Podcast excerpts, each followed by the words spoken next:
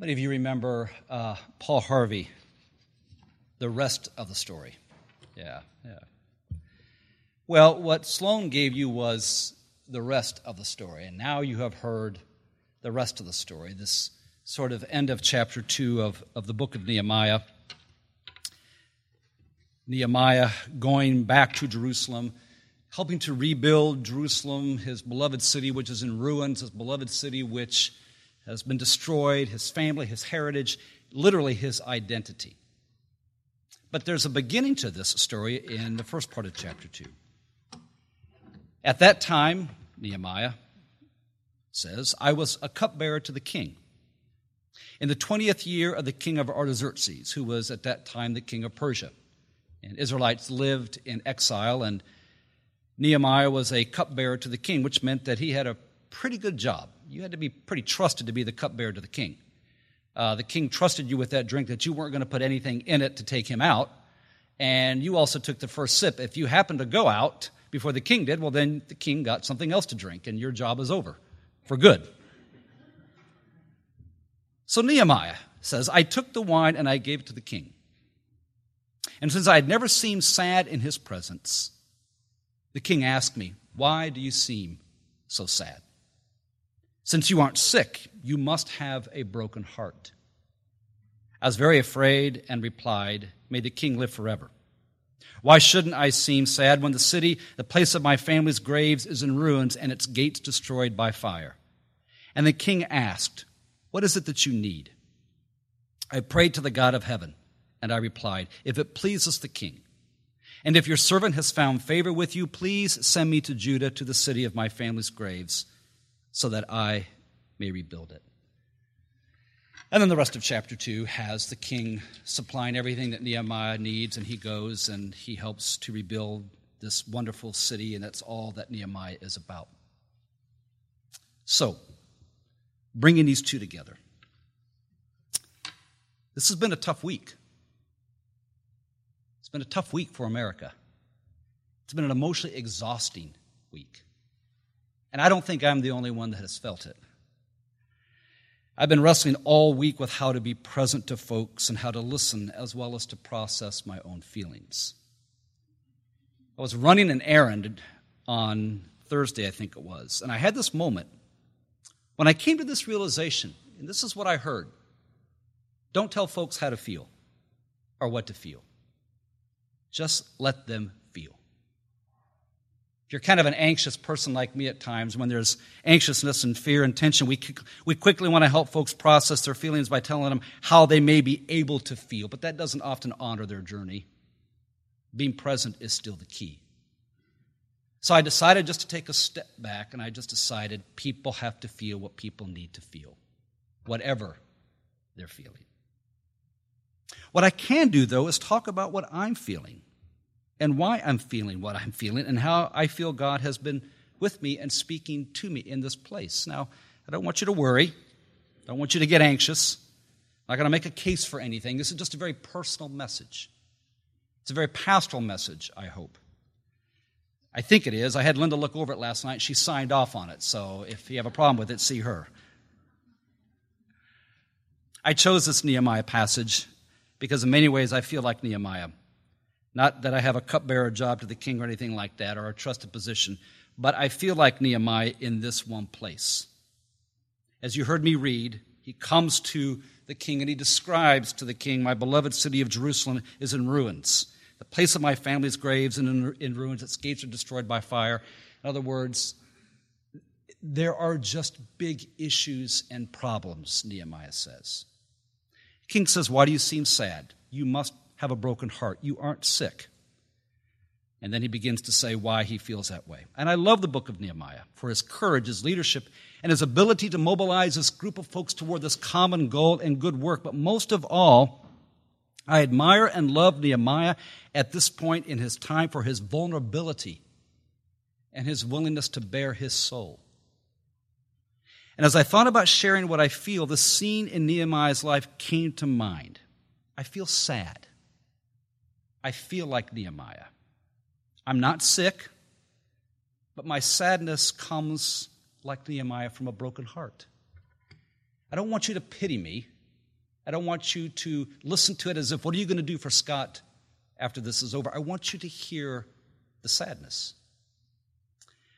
So I listened deeply as best as I could to this brokenness, and I realized it came from a few of these places.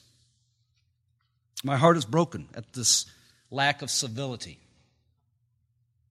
that we've all witnessed, not just in the last few days, but in the few months leading up to this past week. It seems as if we become a sort of I'll say whatever I want to say society without any regards to a constructive conversation.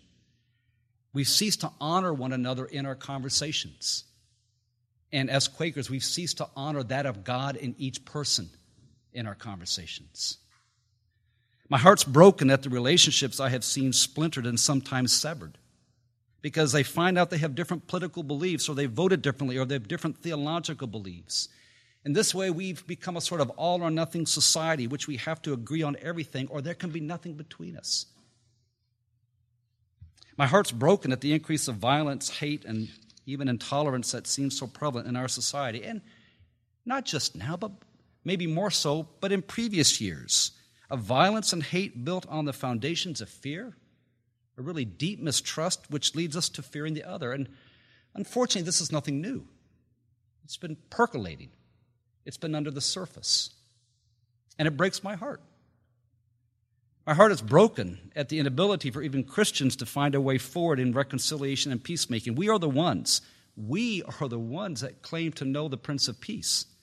We are the ones that claim to know what it means to be forgiven, yet we are the ones that seem so addicted to division and separation. And even among Quakers, one of the historic peace churches, you all know for the last two years, we have not even been able to find our own way through. And that breaks my heart. And that makes me sad. And my heart is broken that all the while we fight these internal battles and we fear one another, there are those who are the most vulnerable, the most marginalized, the most lonely and forgotten and neglected. And I don't mean the homeless people, I don't necessarily mean folks like that, but I mean even folks in their homes who are by themselves, who never get a phone call, who never see a neighbor, who never get a visit. We're the ones that have the energy. We are the ones that have the resources to help our communities flourish, but our energies are often expended in less constructive ways. But it's not just the larger issues of the world and society that breaks my heart. And I know it breaks your heart too. I know it does. I know you all very well maybe better than you realize, maybe not as, as good as you think. But I know it breaks your heart. But there's other things that break it as well. The losses we've experienced over the last couple of years as a meeting, and some of these losses are more personal to you than even to me because it's your family or it's your close friends. And I watch you journey through that, and I watch you grieve through that, and it does break my heart, and it makes me sad. It makes me sad for you the challenges some of you are facing, whether it be physical, a physical condition, or a doctor's report you just got in the last few weeks, or this emotional struggle, or anxiousness, or depression, even the challenges couples face in their marriages, and the challenges that sometimes just make it hard for the marriage to continue, that breaks my heart. It's sad when that happens, and it breaks my heart to see people struggle so, and they don't know what to do with it, and they don't know where to take it. And sometimes the way fear has gripped us because life feels so uncertain. Now, these two really do break my heart. And by the way, if you just hang on with me, it's going to get better, okay? So, I promise. But my heart is broken over those who feel that they're of no worth or value. They can't seem to receive the love God has for them because they feel their past failures or their past mistakes are so great that God's capacity to love them and forgive them is non existent. And so they live with that shame and guilt all their life, and they almost choose to live with it and not let go, but because they just cannot comprehend God's love for themselves. Or they're inwardly wounded, but yet feel as if God would reject them if they shared that woundedness with God. And boy, that really does break my heart sometimes because there's nothing more freeing than to know that we are forgiven and that God loves us regardless. Whatever you plan on doing tomorrow that you think will break that, God is already ahead of you in that and is going to love you. And my heart breaks over those who feel they have nothing of value to offer, or they anguish with they languish with no purpose or energy, no sense of feeling fully alive because they feel they just don't matter to God or anyone else. And for that reason, their life ceases to flourish. They're just here biding time. They have died long before they died. There's just no life or energy. And that always does break my heart because all of us have so much to offer, so much to give, so much to contribute. We didn't just get put on this earth to exist. We got put on this earth to contribute in a way that brings life and energy and hope to everything around us and adds to us as well. Now, I'm not a basket case, and I don't say all that to want to make it all about me mainly because I suspect that my heart is not the only one that breaks at times. And my heart is not the only one that is sad at times. But I really do take heart. And I really am heartened, and I am encouraged, and I'm not in despair for a few reasons. And here they are. I really do believe, and not because I just get paid to believe it, but I really do believe in this power of the resurrection to bring life out of death or to bring life out of deadness. The resurrection is this defining story of our Christian faith that reminds us that just when we think it's all dead, just when we think it's failed, or just when we think it's over, just when we think our hopes have been sold down the river, just when we think darkness has prevailed and will, re- will remain that way, the resurrection reminds us that life can spring forth. That new life is possible, that you literally cannot bury hope and keep it down. It will come back up again. And I believe the reality of the resurrection is this energizing force that exists. And as we open our hearts and our souls to it, we become people of light and hope and reconciliation. And I absolutely believe that God has that dream for this world. That's what gets me up in the morning. It's what keeps me going when I am just dead tired and my soul just feels drained. I remember back to that story after three days they came and they looked inside this tomb, and nothing was there, and life had sprung forth. And now there was this new creation. And I absolutely believe it can happen. I really believe that God puts people in our path and in our life that becomes the gracious hand of God in our life. This was the case for Nehemiah.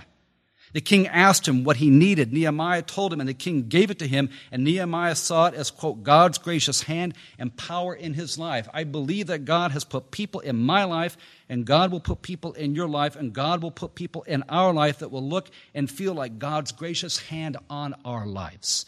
And I believe that God will use us to be in other people's lives as well. That we will be the ones that will cross people's path when they most need it even when they have prayed for it or not prayed for it. And we will be that gracious hand of God upon their life. And I believe God does that. And I really do believe that whatever brokenness we may feel, whatever sadness, even if we don't feel that, and you may not feel that this morning, that's okay. Whatever we feel, that we're called to help rebuild what is ruined, to use the language of Nehemiah, in our communities and in our, in our neighborhoods. However, we come at it. I really do believe that God puts visions and dreams in our heart that make it possible. Just like He put a vision and dream in Nehemiah's heart to rebuild Jerusalem. And He went and He told the folks what they could do. He gave them this vision, He gave them this, this dream of what Jerusalem could look like. And they said, What? Let's all begin this good work. We all have a good work to do we as a meeting have a good work to do. God will put that dream and vision in our heart, and we'll come at it in our own unique way with our own unique gifts maybe writing, making music, working with kids, building, volunteering, tutoring, building relationships with your neighbors, getting active in a community group. I have no idea what it is, but I believe God will provide a way and make a way. And for our part at Deep River Friends, we'll, we'll keep doing it. We'll do the angel tree. I've got about 12 names over in my office on little cards through the Salvation Army of kids that just want toys. For them, that means happiness in this one time of year where they may not have it. We'll do that. We'll be the ones this year at Christmas that will bring that little part of joy to these children's lives. We'll keep doing open door shelter in Leslie's house. We'll raise money to the poinsettia tree that you're going to see up here in a couple weeks, and we'll, we'll put beautiful flowers on that. We'll have a white flower on there, and we'll have a special donation probably given to Shriners and to Special Olympics of High Point. We'll keep pouring our lives into one another as best as we can and praying for one another because I know there are those in this congregation that want prayer. And I know you want to know people are praying for you. Even if you didn't ask for it this morning, I know you do. And we'll work hard and hear each other's stories and get to know one another in a deeper way. We'll practice 1 Corinthians 13 as if it really matters and not just as some pretty poem at a wedding. And I apologize if you had it at your wedding. We probably did too. I can't remember. That was a long time ago. But go back and read that 1 Corinthians 13. If you take it out of the wedding context, that is powerful stuff for people seeking to live together in faith and in community. And we'll keep seeking ways to help each other flourish so our community can flourish. So, yeah, I get sad. My heart is broken, but it doesn't last forever. But here's the thing I would be more worried if my heart never broke. I would be more worried if my heart never got sad. Because if my heart never broke and it never got sad, then I wouldn't be feel again. And if I wouldn't feel again, I wouldn't feel pain and what other people feel and how we can be present to them and how God can help them and how we can bring hope. I worry more when my heart doesn't break. I worry more when I don't get sad anymore. Indifference is the greatest killer of the spiritual journey. Indifference is the greatest killer of the kingdom of God. And if you need anything to kind of help jumpstart you, then find a way to bring joy to someone. And I had this experience this past week, and I'll just end on this. We have a benevolence fund here in the meeting, and the meeting provides that, and many of you donate to it. Thank you very much. And the Benevolence Fund is often used to help people out in pretty difficult times financially, utility bills, payments, other things. And often we do it on recommendation. Um, that helps to know that there's a personal contact and a personal connection, and in some ways, if you will, there's a little bit of vetting that goes on, but that really helps that we know the context. So, got a call this past week, and we had a family that needed some help with the utility bill needed help with the car payment. It was a very tough place that they're in. There's some sickness in the family, some layoffs. And so I connected with them, and I didn't want them to drive all the way up here. And I said, I tell you what, we'll meet you. I'd only been I'd only talked to the wife a couple times. I hadn't been able to talk to the husband yet. Didn't know these folks. We kind of did the here's our cell number thing. Here's what my car looks like. Here's what your car looks like. And we met at a Sheetz station in High Point, mm, halfway. So I get there and I find them and uh, after about 15, 20 minutes of looking around the parking lot, find him parked in the back, and I walk over there. And, uh, and, and, and the husband is in the driver's side, and I'd never met this man before, but he was kind of big, kind of almost intimidating in, in some ways, and wasn't sure how he was going to receive this, wasn't sure who was in on this and what the story was, but I knew that I had talked to uh, the wife. So he rolled his window down and I leaned down and I said, Hey, how are you doing? Introduced myself. We made the connections and I gave him the envelope. And, and she was very gracious, very, very, very gracious. And he just kept looking at me. He just kept looking at me. And I thought, something's not connecting here. And all of a sudden, he just takes off his seatbelt and he throws open the door. And I'm kind of startled. And he comes right at me. And I'm like, He is not happy about this. And he grabs me and he gives me this big hug and he just starts crying. And he just starts saying, Thank you. Thank It's that kind of hug, you know, where your face is kind of like this, you know, and, your, and, my, and my glasses were like this. And, and I think he actually picked me up off the ground, you know, and, and then he sent me back down again. And he just thanked me and thanked us.